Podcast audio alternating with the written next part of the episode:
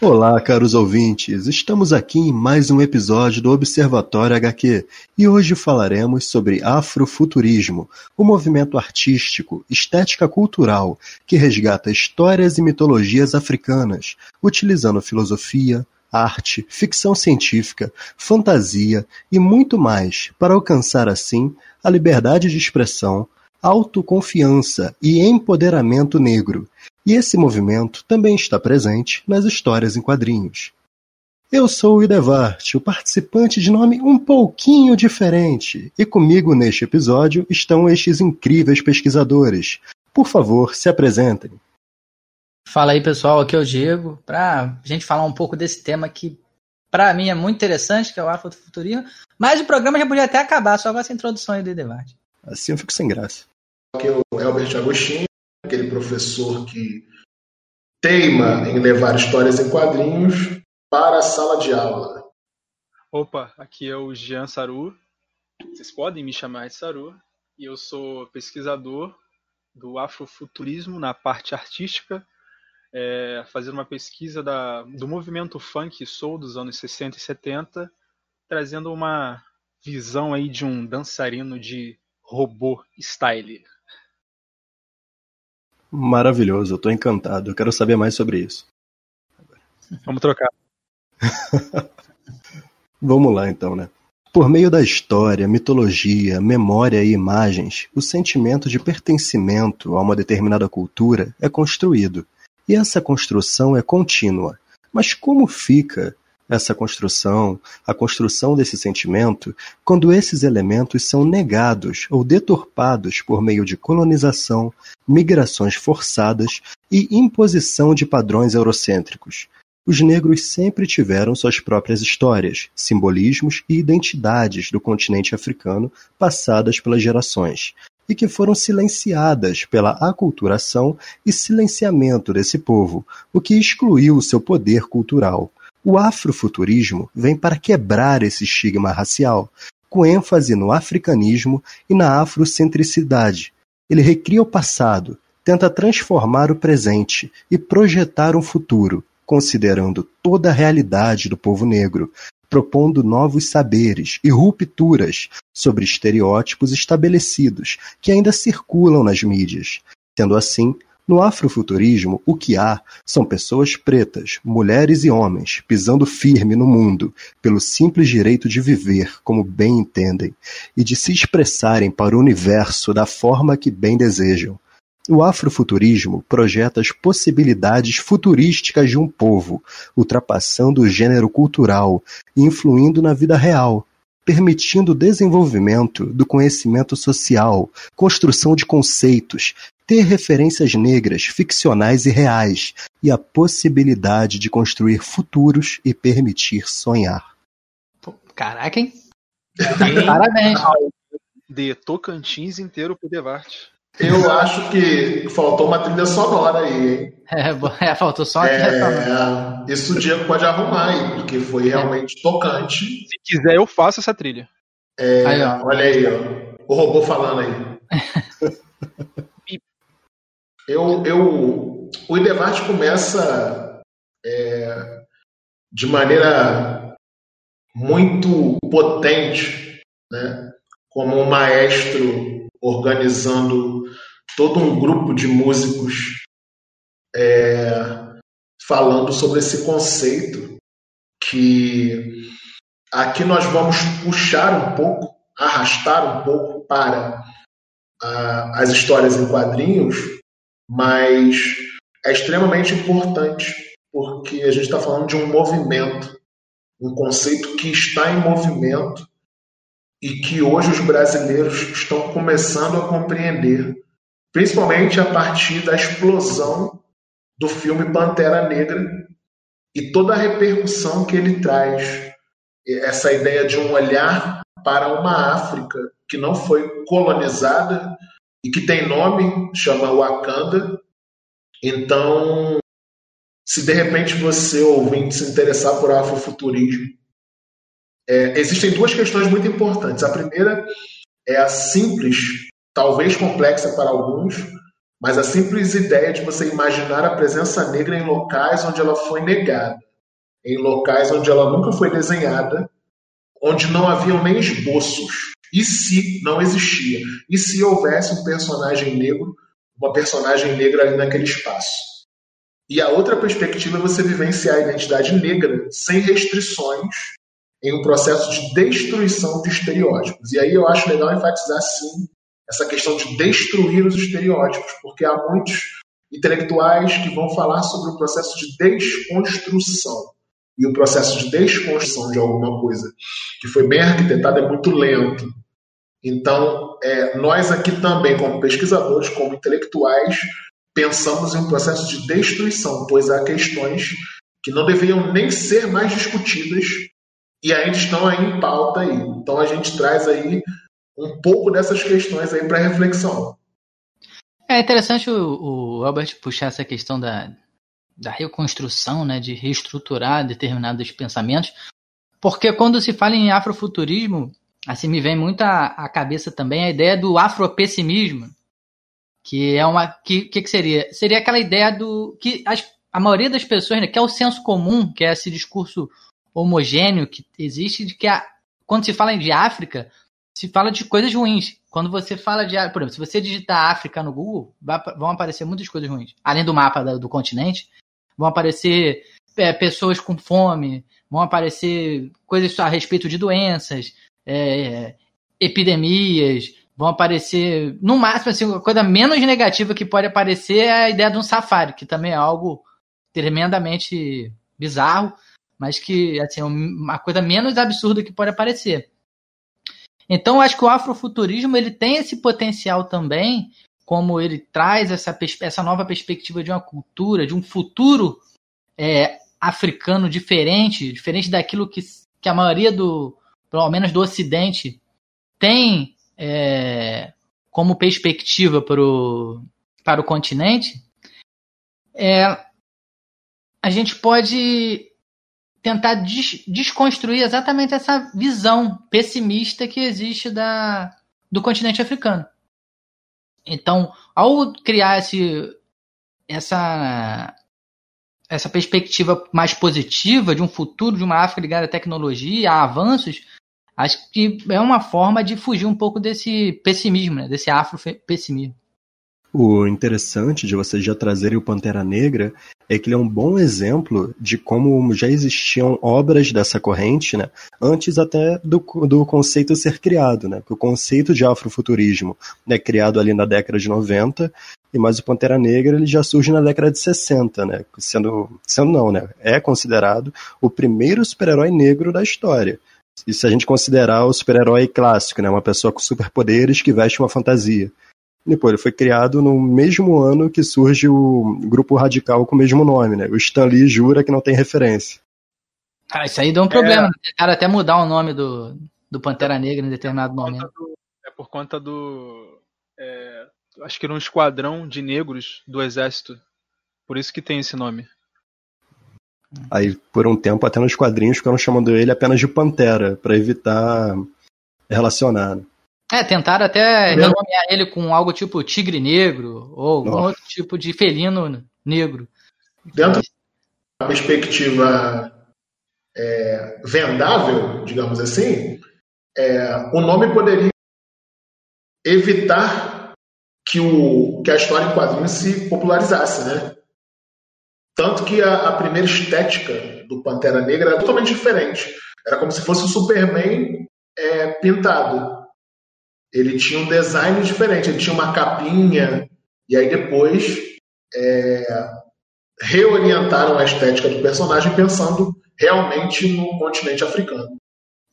Essa parada que o que o Idevard falou também de, de ser interessante puxar o Pantera Negra, porque mostra que essa ideia de afrofuturismo não, ela não surge necessariamente é, quando o conceito é cunhado, né, na década de 90, mas também, é, assim, a, até antes disso, existia uma, a, a, questão artística e musical já na década de, de 50, 1950 já tinha essa. Eu acho que eu acho que a, acho que é a primeira vez que se ouve nessa década de falar de um artista, né, que começa a desenvolver essa abordagem afrofuturista.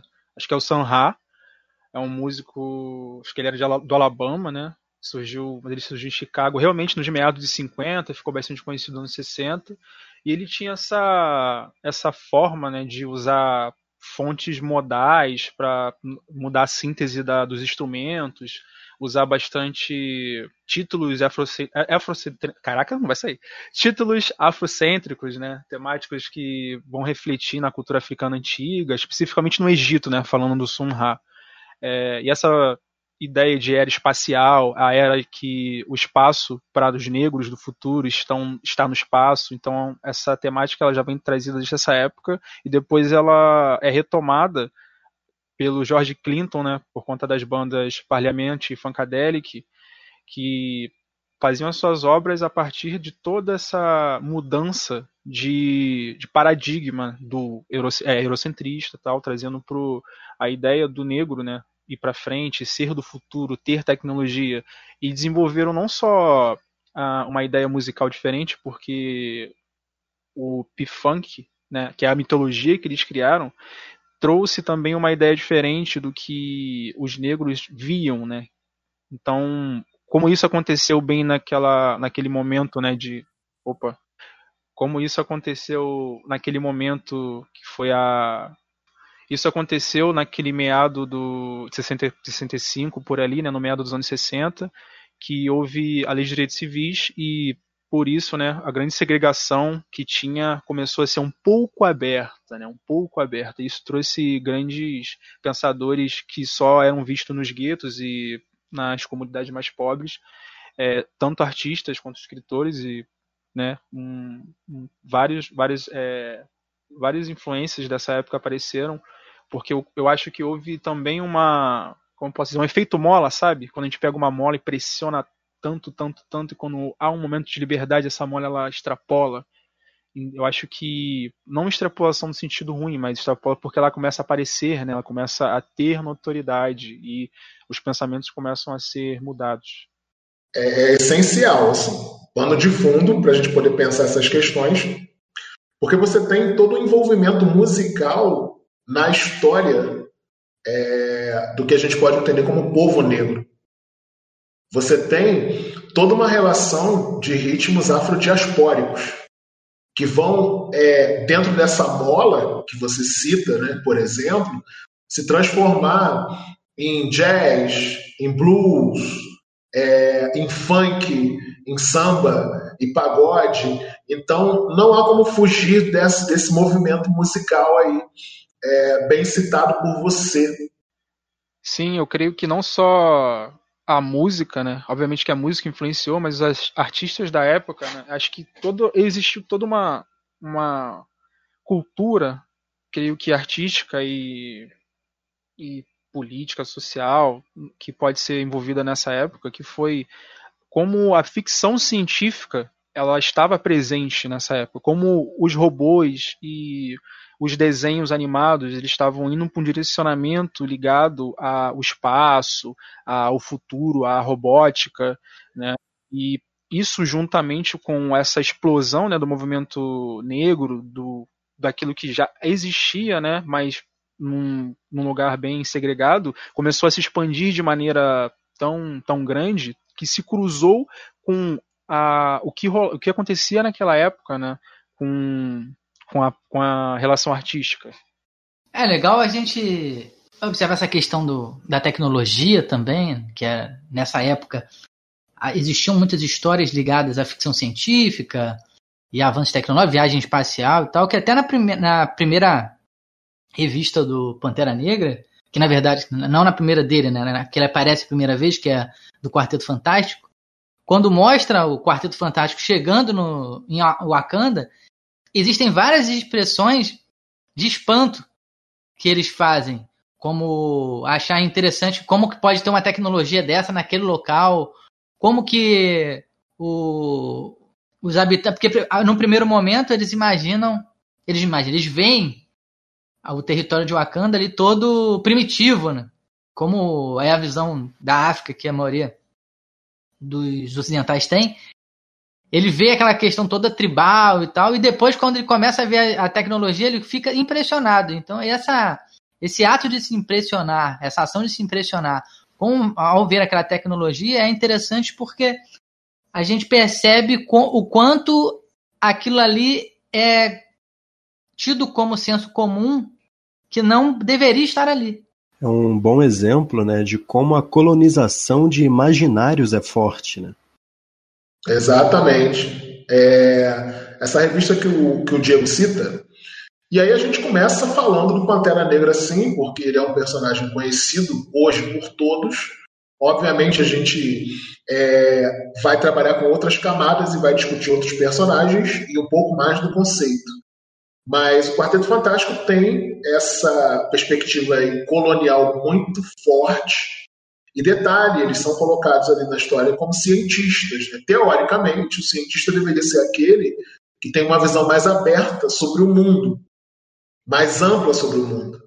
Mas você tem, por exemplo, um diálogo do Coisa, né, o personagem Coisa, e aí o que, que acontece? Quando você está observando é, a, a, as narrativas dentro do Pantera Negra, você percebe a maneira que os personagens do Quarteto Fantástico, lembrando que o Quarteto Fantástico era o mainstream daquela época, eles eram muito famosos, era uma revista de quadrinho muito famosa. Tanto que a inserção de um personagem novo, que é o Pantera Negra, se não desse certo, ele ia durar apenas aquele capítulo. E quando o Quarteto Fantástico é, visita o continente africano, você tem uma série de perspectivas preconceituosas e racistas em relação a essa viagem. É, você tem, por exemplo, o T'Challa prepara um banquete para eles, prepara uma corte para recebê-los. E o personagem Coisa, ele é, demonstra de maneira mais efetiva esse preconceito, porque quando o, o, todo o povo de Wakanda está cantando, dançando, feliz, ele fica fazendo piadas, então ele representa esse espírito colonial. Caraca, essa fala sobre o quarteto, só uma coisa que me lembrou, muito pesada por sinal, é, esse quadrinho, é, me lembrou sobre uma conversa que a gente teve antes, Albert. É, por exemplo, tu pega o quarteto. Aí, qual o problema de ter um homem branco escrevendo? Porque aí pega a personagem feminina, a mulher invisível, e dá o, qual poder? De invisibilidade. A mulher é invisível, olha só. Eu lembrei de uma fala muito boa do Albert, em outro episódio que gravamos, sobre os problemas de colocarem homens brancos para escreverem roteiros para personagens negros. Porque geralmente eles atribuem poderes como invisibilidade, como o Homem-Aranha do Miles Morales, ou de terem ligação com o crime, né? Antes de se tornarem heróis, como o personagem Falcão, como o Luke Cage. Ah, isso, isso. Pode falar, Diego. Ah, tá. Eu ia falar, a parada da mulher invisível também é interessante, porque só para pegar esse gancho para acrescentar, além de ter o poder de ficar invisível, ela também tem o poder de criar escudos. Então coloca a mulher como aquela mantenedora, aquela protetora. Tem... Sim, sim. Isso que você traz, debate, isso é uma problemática que a Marvel, se alguém da Marvel estiver escutando aí, por favor, preste atenção nesse professor, tá? A Marvel, ela não aprendeu ainda. Tem uma personagem que a gente vai falar aí um pouco também, dentro dessa perspectiva afrofuturística, chama Riri Williams. Riri Williams é Iron Heart, perfeito, Diego. Ela é coração, coração de ferro aí, né? É, olha só, a construção da personagem é muito interessante. Ela é uma menina negra e aí ela é colocada como superdotada, aquela pessoa muito mais inteligente do que os outros. Ela entra no MIT ainda adolescente, naquela fase de adolescente, porque estudar normalmente para ela é um tédio sabe? Aqueles professores de ensino fundamental é um tédio. Só que onde que a Marvel erra? E aí eu falo mais uma vez, né? Por favor, me escutem. Para construir a armadura de ferro, ela faz uma, uma, uma, armadura de ferro, uma versão da armadura de ferro, né, do Homem de Ferro na, no MIT. Isso é a parte brilhante da história que vai fazer ela se tornar uma heroína. Só que aí, o que, que a Marvel coloca no enredo? Para construir, ela rouba peças no MIT. Ah, não. Entende? Então, é, quando eu trabalho com essa perspectiva de personagens negros, quando sai a revista, eu fico extremamente feliz, mais feliz que talvez todos que estão ouvindo. Eu vou lá tentar comprar a versão em português, dou uma olhada na versão em inglês. E a Marvel, ela faz esse tipo de coisa, não só a Marvel, mas a gente está falando de uma indústria, certo? Que hoje ainda tem a Disney ali é, negociando certas questões, ou todas as questões. Só que qual o problema? Quando ela, quando ela constrói lá no X-Men uma personagem chamada Tempestade, que é uma personagem muito interessante para a gente discutir identidade negra, ela coloca a Tempestade roubando turistas. E aí o que, que acontece? Perspectivas coloniais dentro das histórias em quadrinhos. A Tempestade para de roubar turistas quando ela, por acaso, vai roubar o, Xavier, né, o Charles Xavier. O Xavier vê na mente que ela roubou e o Xavier, homem branco, vai ensinar a Tempestade que é importante ela usar os poderes. E aí a gente tem X-Men em uma época, né? Eu sou de história, vamos lembrar isso. Só que aí você faz a Aren Hurt, século 21, e entre todas as possibilidades da personagem, ela precisa roubar coisa no instituto de pesquisa? É complicado. Exatamente. Ela, ela poderia ter acesso, né? Se ela estuda ali, sei lá, bolsista, não sei. Mas não. Existe essa ênfase é, dentro da história, entendeu? Ela pega emprestado as peças. Logo, Marvel, estou decepcionado com você. Não precisamos disso. É, tem essa, essa parada que você falou do, de roubar, é interessante porque ah, se coloca essa perspectiva desse. no estereótipo, né, que, que é colocado sobre o povo negro já, dessa subversão de diversas formas. Existiam diversas for outras formas de fazer isso, por exemplo, ela, é, como você me falou, ela podia fazer parte de um projeto, ela poderia. É, ou então que essa utilização tivesse outro mecanismo, por exemplo, a gente pega fazer um comparativo. Por exemplo, tem o Duende Verde no filme do Homem-Aranha. Ele tem o antigo. Ele faz o projeto, roubam dele o projeto, né, tecnicamente, as empresas. Ele vai lá, vai lá e, e, isso sendo um vilão. E ele retoma aquilo que ele produziu porque se acha no direito. Ou seja, isso é uma narrativa completamente diferente. Aí a gente percebe.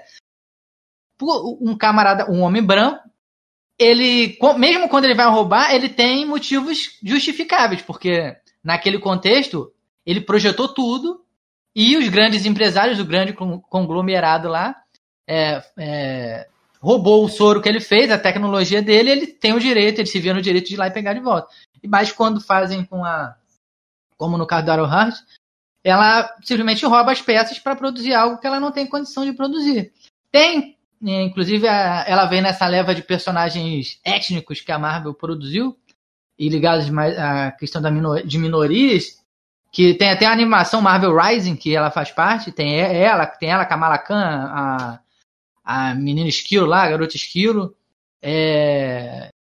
e outros personagens, agora eu me recordo de todos, que são mais jovens, e todos têm essa, essa acho que até o Miles aparece nessa animação também, a Spider-Gwen, são personagens que aí é uma versão do Homem-Aranha que é mulher, aí tem a a garota esquilo que ela é gordinha, então ela sai desse padrão de estereótipo, a Kamala que é muçulmana, e tem a Iron Heart que faz parte dessa parada também. E todos os personagens têm uma justificativa distinta para ter os poderes. E ela tem essa questão do que o Elbert colocou. Então é interessante a gente ver que isso cai um pouco é, também na perspectiva do afropessimismo, né, que eu até comentei um pouco anteriormente. E que mesmo com todo esse interesse da, das grandes indústrias em produzir novos conteúdos que é, inserem esses personagens, ainda comete esses, essas pequenas, entre aspas, né, falhas. Ué, que é um outro. Rapidinho, só um outro exemplo nesse sentido do Duende Verde que o Diego trouxe é o próprio Batman Begins, que é a parte que o Bruce Wayne está no treinamento dele na Ásia, aparece ele com uma com os outros indivíduos indo realizar um roubo. Aí vai todo mundo preso, aparece dois policiais discutindo, aí um fala pro outro, não, olha esse cara aqui, é, a gente não pode prender ele. O outro, é, sabe quem ele é? Aí o outro fala, ah, fala isso pro dono é, da empresa que eles estão roubando aqui. Aí a câmera vira e mostra que ele estava roubando das empresas Wayne. Essa questão que o Diego colocou, né? Lançam uma história para projetar todos esses personagens aí, e aí aparece é, uma série de personagens, mas assim, dentro da indústria de mídia, que vai trabalhar principalmente com, com o público infanto-juvenil, digamos assim, existe uma problemática para trabalhar questões étnicas. E aí a gente volta a fala da Disney, por exemplo. Se você for parar para pensar, é, quando você coloca assim, é, qualquer site de busca, princesas Disney, aparece lá um repertório enorme, certo? Desde a Branca de Neve lá, talvez um dos primeiros sucessos do, Walt Disney, é, até as últimas. Só que quando você verifica as étnicas, existe sempre uma desculpa que faz com que ela não seja princesa. Tá? E aí, para a galera que já viu aí, que curtiu, você tem, por exemplo, entre as princesas lá, é... aí você tem a Pocahontas. Ela é étnica, né? indígena, mas ela não é uma princesa, sabe? Então existem essas desculpas, sabe? Por exemplo, a, a, a, a ideia de uma princesa negra, que é a Tiana, a princesa e o sapo, ela não é uma princesa. Ela é uma pessoa que opta por ter o seu restaurante e poder sobreviver. E detalhe, essa, esse desenho animado tem uma série de problemas, apesar de ter é, perspectivas de representação da identidade negra. É, o príncipe que iria casar com ela é um príncipe que não tem mais dinheiro, é um príncipe que está falido, sabe? Então, assim, ela constrói um sonho que é um restaurante, porque ela quer viver disso, ela tem prazer nisso, mas ela não é uma princesa. A definição de princesa não está nas princesas étnicas. E aí você pega também a Mulan, falando de Ásia, é, ela não é uma princesa, sabe? Então, assim, a etnicidade dentro dessas perspectivas para infanto juvenil tem um déficit enorme. É, eles inventam, é, como o Albert mesmo apontou, justificativas para não colocá-las no status de nobreza, né? Não botaram no. Exatamente. É, elitizado, de certa maneira. E isso se reflete, inclusive, nas pequenas. Assim, na, nas, no, nas pequenas representações, nas representações menores, que nem a gente colocou. Com essa é, relação de como que determinados personagens é, mais ligados a essa questão étnica é, conseguem suas, habilidades, seus poderes e tudo mais. É, mesmo tendo essa presença, eles são, de certa forma, meio que diminuídos em determinados é, sentidos. Eles, eles surgem, só que não com, a, com, aquele mesmo. Mesmo enquanto heróis, não surgem com a grandeza que os heróis tradicionais é, aparecem. Exatamente, isso aí, Gil. A gente vê também, inclusive no. Já indo para outro personagem, a gente vê isso no Blade, porque foi uma, uma, coisa que eu até já trabalhei anteriormente, já pensei um pouco sobre isso.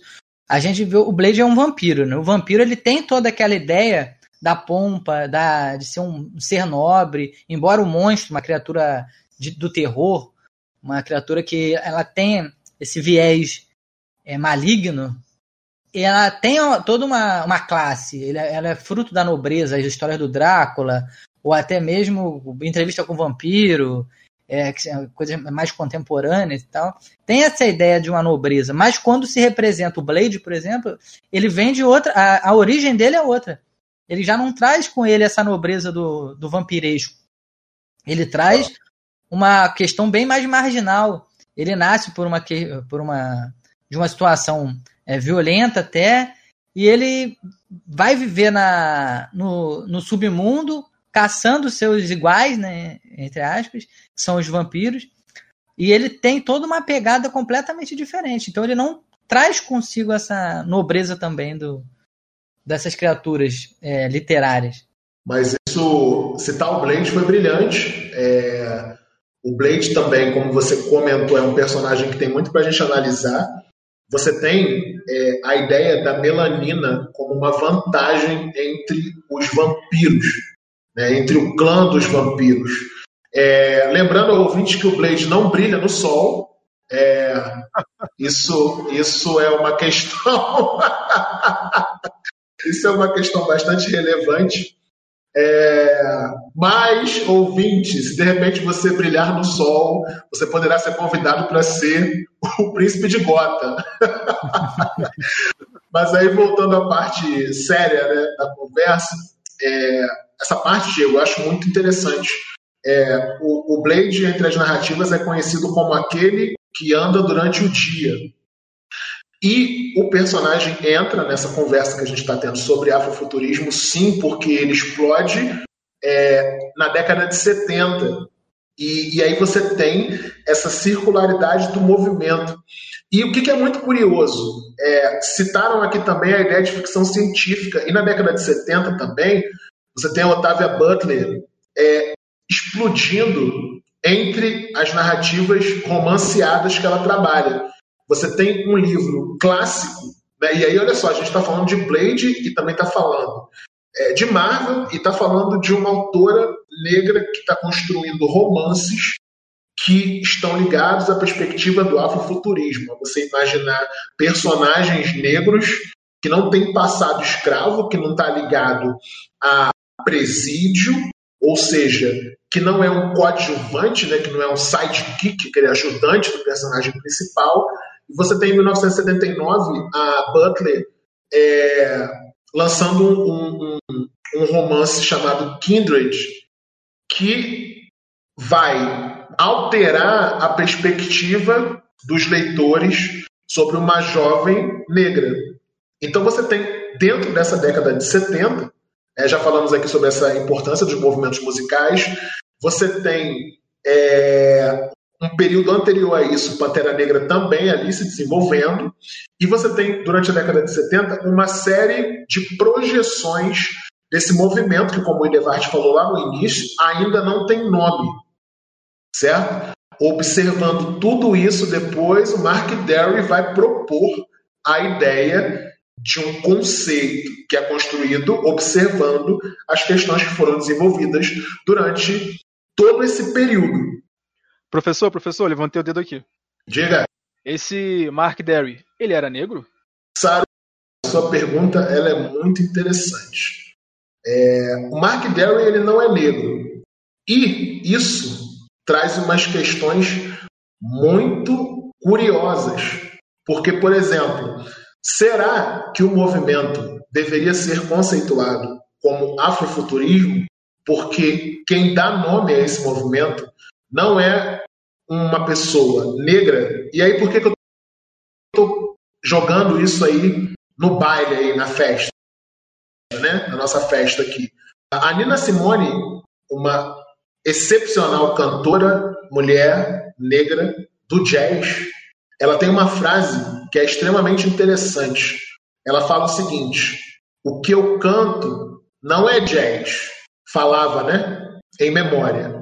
O que eu canto não é jazz. Jazz é um título que as pessoas brancas deram para nossa música. O que eu canto é música clássica negra. Isso me lembrou, essa questão me lembrou quando eu comecei a assistir a série recente é, Lovecraft Country. É, é, sai toda semana, né? Eu assisti o primeiro episódio, gostei bastante. Aí fui procurar o livro que baseou a série, que se chama Território Lovecraft. É, pô, lendo o livro, assim, eu fui pesquisar sobre o autor. E, pô, pra minha surpresa, o autor é branco. Que nos atravessa, né, Idevart? Por exemplo, é... eu li recentemente Os Filhos de Anansi. Oh, ótimo. Nossa. Um clássico, é, e eu o peguei recentemente. O autor também é branco, o autor também é branco. Isso, exatamente isso que eu ia falar. O, o Neil Gaiman, ele é um autor que eu particularmente gosto bastante. É, mas a perspectiva que ele traz é sobre a África, sobre mitologia africana, mas ele é um autor branco. Então, isso é uma questão de. É, você vai utilizar aquele autor, de que maneira você vai utilizar aquele autor e você vai defendê-lo ou não. Então, assim, é, é uma questão de você optar pelo que você vai ler e o que você vai desenvolver nas questões que você estuda, que você pesquisa. É, colocando colocando os, esses autores enquanto produtores, de, produtores culturais, em certa medida, seja o Neil Gaiman, seja o, o idealizador do termo do afrofuturismo, seja o autor do Lovecraft é, Country, é, a, a, gente pode observar que assim, eu acho que não invalidaria é, não invalidaria essas produções, só que é, realmente a visão que eles vão colocar talvez tenha essa defasagem pelo fato deles não vivenciarem diretamente determinadas experiências. É, e também falando sobre o Lovecraft Country em si, eu acho que todos, todos vocês devem conhecer o, o Lovecraft, né? O autor de terror cósmico, né? Sim. Ele era extremamente racista. Né? Existem histórias, cartas, que ele era extremamente racista, até pela época, né? o contexto que ele estava inserido. Porém, o Lovecraft Count ele traz uma visão de colocar os principais né, como negros, né? trazer a, a esse usar a obra né, do, do Lovecraft trazer essa visão do outro lado. Então acho que, é, assim como o Diego falou que é, é, interessante, acho também que seja. Bom, mas entendendo o contexto, né? Acho, acho interessante ter pessoas que escrevam sobre isso. O, o, o, o legal é, desse debate, que não termina aqui, a gente não é, finda essa conversa, né? como é um movimento, um conceito que as pessoas ainda estão tentando entender, é você perceber é, essas perspectivas que a gente está conversando. É um movimento que vai dialogar com a filosofia, é, vai dialogar com a arte, com a cultura, vai dialogar com a dança, com a música. Então, você tem uma série de esferas que estão gerando um conceito que hoje a gente está compreendendo como é, afrofuturismo. Essa uma temática que eu acho interessante de puxar para o afrofuturismo também, que tem muito a, a, ver não só com os quadrinhos enquanto um, um, meio de comunicação, mas também com isso que a gente está fazendo aqui, né, que também é uma forma de comunicação. É, é o é, a gente é, analisar que o termo afrofuturismo ele vai ser cunhado é, bem é, num período é, contemporâneo a disseminação também do, do termo de sociedade da informação, ou seja, é um período em que a informação se mostra como algo extremamente relevante e a informação para o ser humano né, aquilo que cria conhecimento, acaba por criar conhecimento, aquilo que, que faz uso do que é disseminado e absorvido. Então, é, seria a base do diferencial de determinadas culturas até. Então, o, o afro, e essa terminologia do afrofuturismo vai surgir aí, embora ela tenha sido construída, como a gente já falou, ela veio sendo construída, não nasce do dia para a noite, ela vem sendo construída ao, construída ao longo dos anos, ela vai se fortificar nesse mesmo período. Então, às, às vezes, eu a gente, acho que a gente pode também fazer uma ligação como esse movimento e, a, e o fortalecimento dele servir talvez como uma, uma espécie de reivindicação do povo negro, mais uma coisa que estaria sendo negada a ele, que é esse direito à informação, essas tecnologias da informação, de certa forma. Então, a gente fazer essa, é, essa prospecção do, da África enquanto algo futurístico capaz de produzir e de ter e de manusear essas tecnologias também pode surgir um pouco dessa, desse meio da, da sociedade da informação, que também é representada não só no, no Pantera Negra, que a gente vê a, a Wakanda toda tecnológica, toda é, é, toda é, produzida em, em cima de uma tecnologia avançada, como também no, no na própria Ironheart, né, que ela traz essa tecnologia da, da armadura, é, semelhante à do Homem de Ferro, e que vai remeter também a essa, essa questão do acesso à tecnologia já fica evidente, né? Porque a ficção científica é uma das minhas grandes paixões, né? Mas como é perfeito isso, de usar as inovações tecnológicas para abordar e discutir as questões sociais e raciais. E o fato de, como a gente comentou anteriormente, né? Uma desculpa da ideia de que a gente, e aí eu estou falando de principalmente pessoas não negras, a gente não compreende é, por que, que aquele protagonista tem poderes?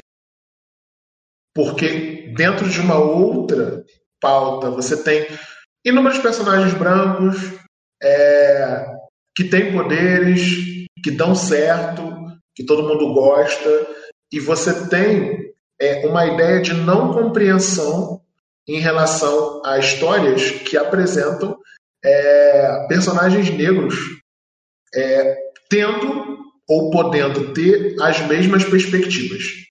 É, e aí você tem, por exemplo, dentro dessa questão que o Diego levantou, né, o Wakanda como um movimento é, tecnológico, expressivo, é, você tem entre as ideias para se pensar o afrofuturismo as obras do Basquiat.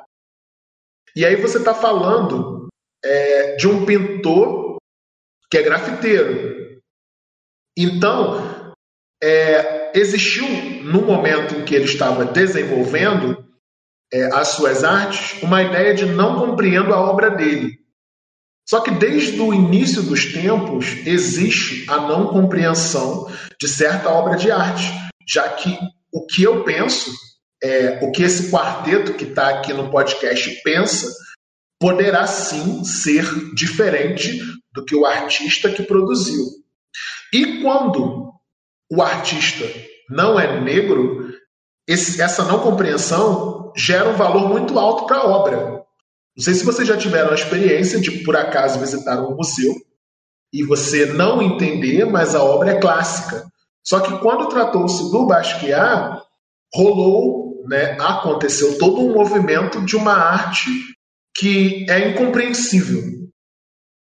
E aí, dentro dessa perspectiva, é, por que, ao ser negro, a sua arte é incompreensível e ponto? E quando você não é negro, a sua arte é incompreensível, ela é rústica, ela é intelectual. Então, assim, essas questões devem ser uma pauta importante para você perceber o quanto os estereótipos eles infectam a nossa sociedade. Eu acho que, partindo desse ponto, o entendimento, seja para a cultura negra, cultura asiática, seja qualquer ambiente que tenha uma cultura, uma subcultura, a gente só vai realmente ter um entendimento sendo um deles, fazendo parte, né? Trocando, entendendo como eles funcionam sociologicamente, antropologicamente. Então, apesar do entendimento das pessoas que estão escrevendo que não são negras é, também é válido, eu acho que o entendimento completo ele passa a fazer parte é, do ser quando ele vive isso, né? Então, eu acho que isso é bem claro nas obras que são representadas. Não, isso, isso que você cita, sabe? Só, só um, um adendo aí, né? Citando o mestre. é, isso que você cita é importante porque, por exemplo, recentemente, né? O grande Spike Lee ganhou um Oscar. Sim. Quantos filmes ele já tinha produzido Quantas narrativas ligadas a perspectivas raciais o Spike Lee já tinha desenvolvido, mas a academia, no Oscar, certo? As pessoas que julgam, elas não estão interessadas nas narrativas ligadas à identidade, à identidade negra. Tanto que recentemente você teve um movimento, e aí, para o pessoal não ficar mal, eles começam a votar em filmes, atores, atrizes, mas olha, olha como é que isso é profundo. Eu acho importante é, esse olhar para narrativas negras. Eu acho extremamente importante. Mas, paralelo a isso, eles colocam é, pessoas negras nesse espaço de julgar dentro dessa academia do Oscar. Tem pessoas negras para observar também o outro lado, os filmes que não são negros. Então, assim, são paradoxos que ainda estão na sociedade, são complexos. É, é legal vocês terem puxado essa, essa linha de pensamento, ter expandido um pouco essa, essa questão do, de onde que está presente essa representação e, do, e de como existem ainda mecanismos que, mecanismos que de certa forma resistem a, a essa expansão do, do pensamento negro, se a gente colocar assim, porque é, eu queria até puxar uma citação aqui do Mbembe, do Atílio Mbembe, porque ele vai falar que, é, de, que o futuro ele está localizado na África, né? O Mbembe vai falar isso. Uma vez que nos próximos, se ele fala de 30 a 50 anos, se não me engano, é de cada três pessoas é, uma será africano ou descendente de africano. E, ou seja, dessa maneira o afrofuturismo ele deixa de ser uma questão é, populacional étnica puramente, ou eu até continental, continental em relação à África, e ela acaba se tornando uma questão do mundo, uma questão mundial. Então, a, seria necessário a gente entender que o futuro negro é o futuro do planeta Terra. O, o vai colocar isso. É, só que ele ainda afirma que o futuro, embora ele seja negro, ainda existem é, forças que resistem a isso. Ou seja, existe essa. Dentro dessas. Aí, já dentro de outro parâmetro teórico, talvez, existe essa resistência dentro dessas relações de poder. Inclusive, aí uma coisa que eu acrescento, inclusive em países de maioria esmagadoramente negra, como o Brasil. Então, é, como é, é dentro disso eu queria assim, como, o que, que vocês é, pensam é, a respeito desse futuro, desse futuro que o Mbembe diz ser negro. Como vocês veem as perspectivas é, desse futuro? Só uma observação, um adendo aqui, que é interessante como o futuro ele combina com o passado, né? Já que a origem do ser humano, do Homo sapiens, o berço da humanidade é a África. Perfeito. Mestre Devarte, o nosso palestrante Diego aí também, é... E para você que de repente está envolto em perspectivas religiosas, eu queria falar para você que o Jardim do Éden foi na África, tá?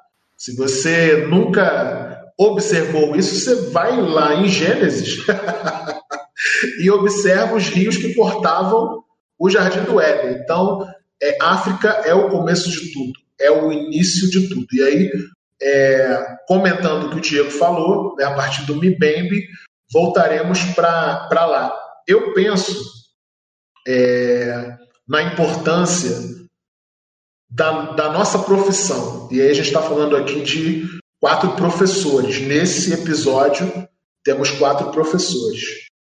É, e, por exemplo, a introdução de histórias em quadrinhos que vão discutir negritude dentro da sala de aula para aqueles alunos, eu acho que é uma parte dessa perspectiva de você propor um futuro onde principalmente o imaginário das crianças que se tornarão adultos ele é diferente, inclusive do nosso.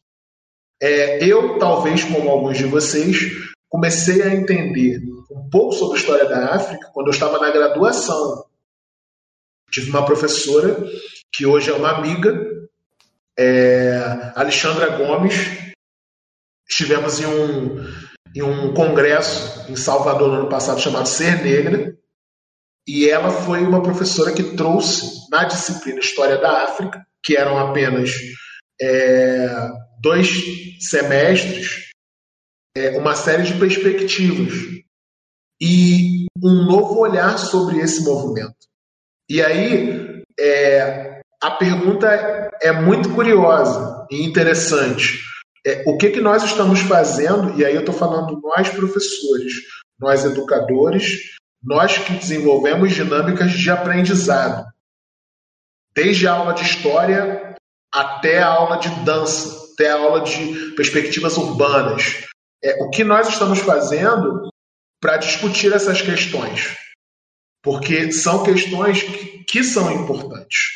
Falar de África é você entender realidades ligadas ao cotidiano da história do Brasil. Então, é, é o que nós estamos fazendo para que isso seja uma pauta, onde nós vamos criar alunos críticos. Por exemplo, é, eu trabalhei com, com alunos é, histórias em quadrinhos do Pantera Negra. E eu fiquei muito feliz quando saiu o filme, depois de quase perder o contato com eles, encontrar alguns e falarem, eles falarem para mim que lembravam e já conheciam o personagem desde 2012. Então, isso foi muito gratificante. Você inserir pautas que vão servir para se tornarem pessoas críticas. Eu concordo plenamente com a fala do Elbert e eu creio que a gente vai fazer esse processo, né, nessa visão do futuro preto, do futuro negro, também a partir da apresentação dos contextos e da valorização dessa cultura negra, dessa cultura africana e até dessa cultura nossa, né? Dessa, dias, dessa diaspórica africana que a gente tem aqui no Brasil, musical, artística, e fazer o aluno refletir sobre o contexto que ele está inserido e refletir sobre os outros contextos, é, fazendo uma ligação de como a África ela é a mãe, ela é o berço, né? ela é a origem é interessante para ver a evolução de como isso surgiu, né, essa diáspora, essa diaspórica africana surgiu é, em todo o mundo e como ela se espalhou, trazendo a reflexão de que ele faça parte do mundo, que ele também faz parte disso, que ele é descendente, né, não de escravos, mas de reis, né, e rainhas. Perfeito, exatamente.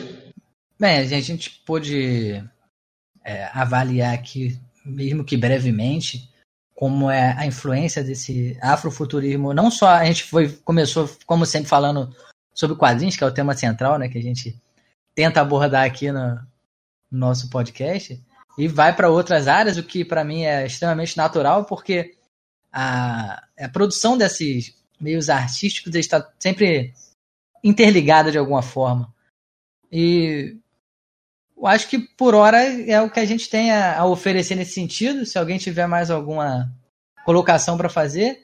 E aquele momento que eu sempre deixo no final aí, que é da gente indicar algum tipo de obra que tenha, como o afrofuturismo ele é, abarca várias é, áreas culturais, várias cenas distintas, fica para a gente indicar qualquer coisa, filme, obra literária, quadrinho, qualquer coisa, até ritmo musical. Per perfeito, eu ia lembrar justo disso, a gente usar esse momento para as indicações. Na realidade, eu queria indicar dois livros que eu acabei usando de base para as minhas falas, que é Superando o Racismo na Escola e Pele Negra, Máscaras Brancas. O Idevart já começou já é, nos provocando.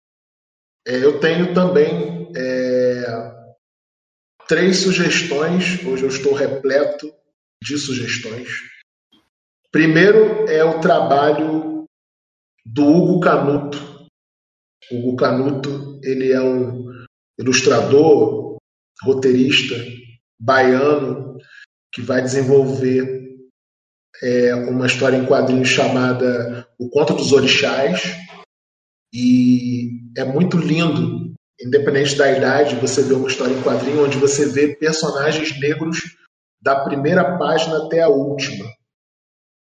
Então, é extremamente interessante você perceber é, a perspectiva que o Canuto vai colocar e quando ele vai comentar sobre o trabalho é, no próprio livro ele fala que ele foi desenhando as estéticas, foi propondo as configurações, observando as pessoas que andavam em Salvador.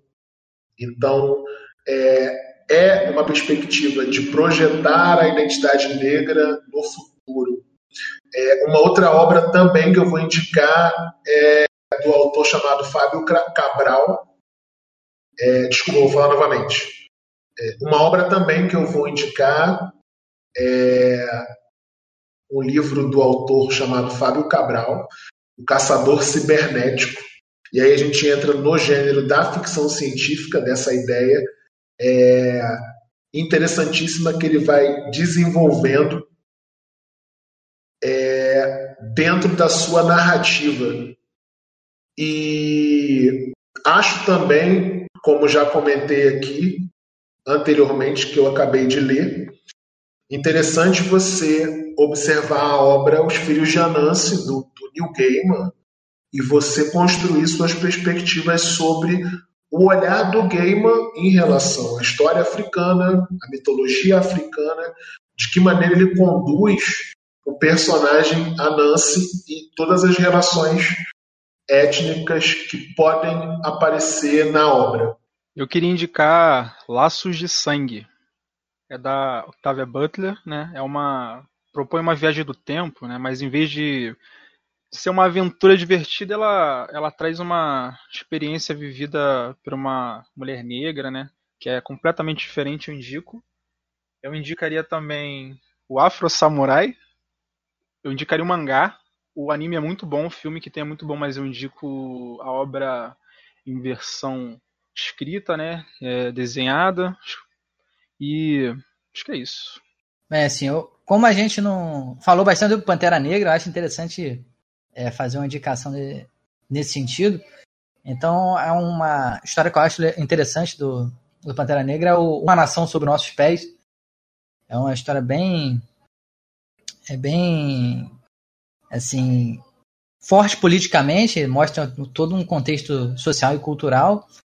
E é até recente, de certa forma, não me lembro o ano, mas é, é relativamente recente. Então acho que fica essa indicação aí. E, o, e fica também a dica de autor, né? como eu, citei o Attila Mbembe, fica a dica do autor em si, que é interessante pegar as obras dele para quando a gente vai trabalhar essas novas perspectivas africanas. Já no finalzinho, né, nos 45 do segundo tempo, é, professores levem os podcasts para a sala de aula também, já que nós temos aí uma nova linguagem, né, que na verdade é uma reorientação de uma linguagem antiga da rádio, já que nós temos agora uma tecnologia do áudio, como eu falei com o Diego essa semana, uma referência audiográfica. Esse podcast, como outros, são referências audiográficas. Então, nos leve e leve outros também para que o aluno escute e possa produzir conhecimento através do ouvir, como na prática africana, é, os griots contavam histórias. Né? E o que é um podcast a não ser uma história entre colegas? Muito boa essa relação que o Albert fez entre a, essa oralidade né, do, dos povos é, africanos e a, a, realização dos podcasts. E realmente é muito importante, é interessante, é algo que é mais fácil de ser consumido. Às vezes, é, o hábito, principalmente no Brasil, o hábito da leitura não é muito, muito praticado, infelizmente. E ouvir é uma forma de, é, de conseguir sanar essa pequena pequena não, né? Essa deficiência que alguns que, que a gente tem. Eu adorei essa relação que o Robert trouxe. E realmente é um pedido que fazemos, é, se for atendido, muito obrigado, levar o podcast para a sala de aula, ainda mais nesse tempo de pandemia, que até para pegar a atenção do aluno, o podcast, como um programa de rádio, pode ser escutado em qualquer momento, o aluno fazendo qualquer atividade, às vezes lavando uma louça, ou até mesmo antes de dormir. Ele escuta o podcast e se fizermos tudo ok, ele vai aprendendo. É, então é isso, a gente tratou de mais um tema muito interessante, ligado sempre às histórias em quadrinhos, mas não somente a elas. A gente fica por aqui e a gente vem no próximo programa tratar de mais temas interessantes ligados a essa maravilhosa e espetacular é, forma de produção cultural que é a nona arte.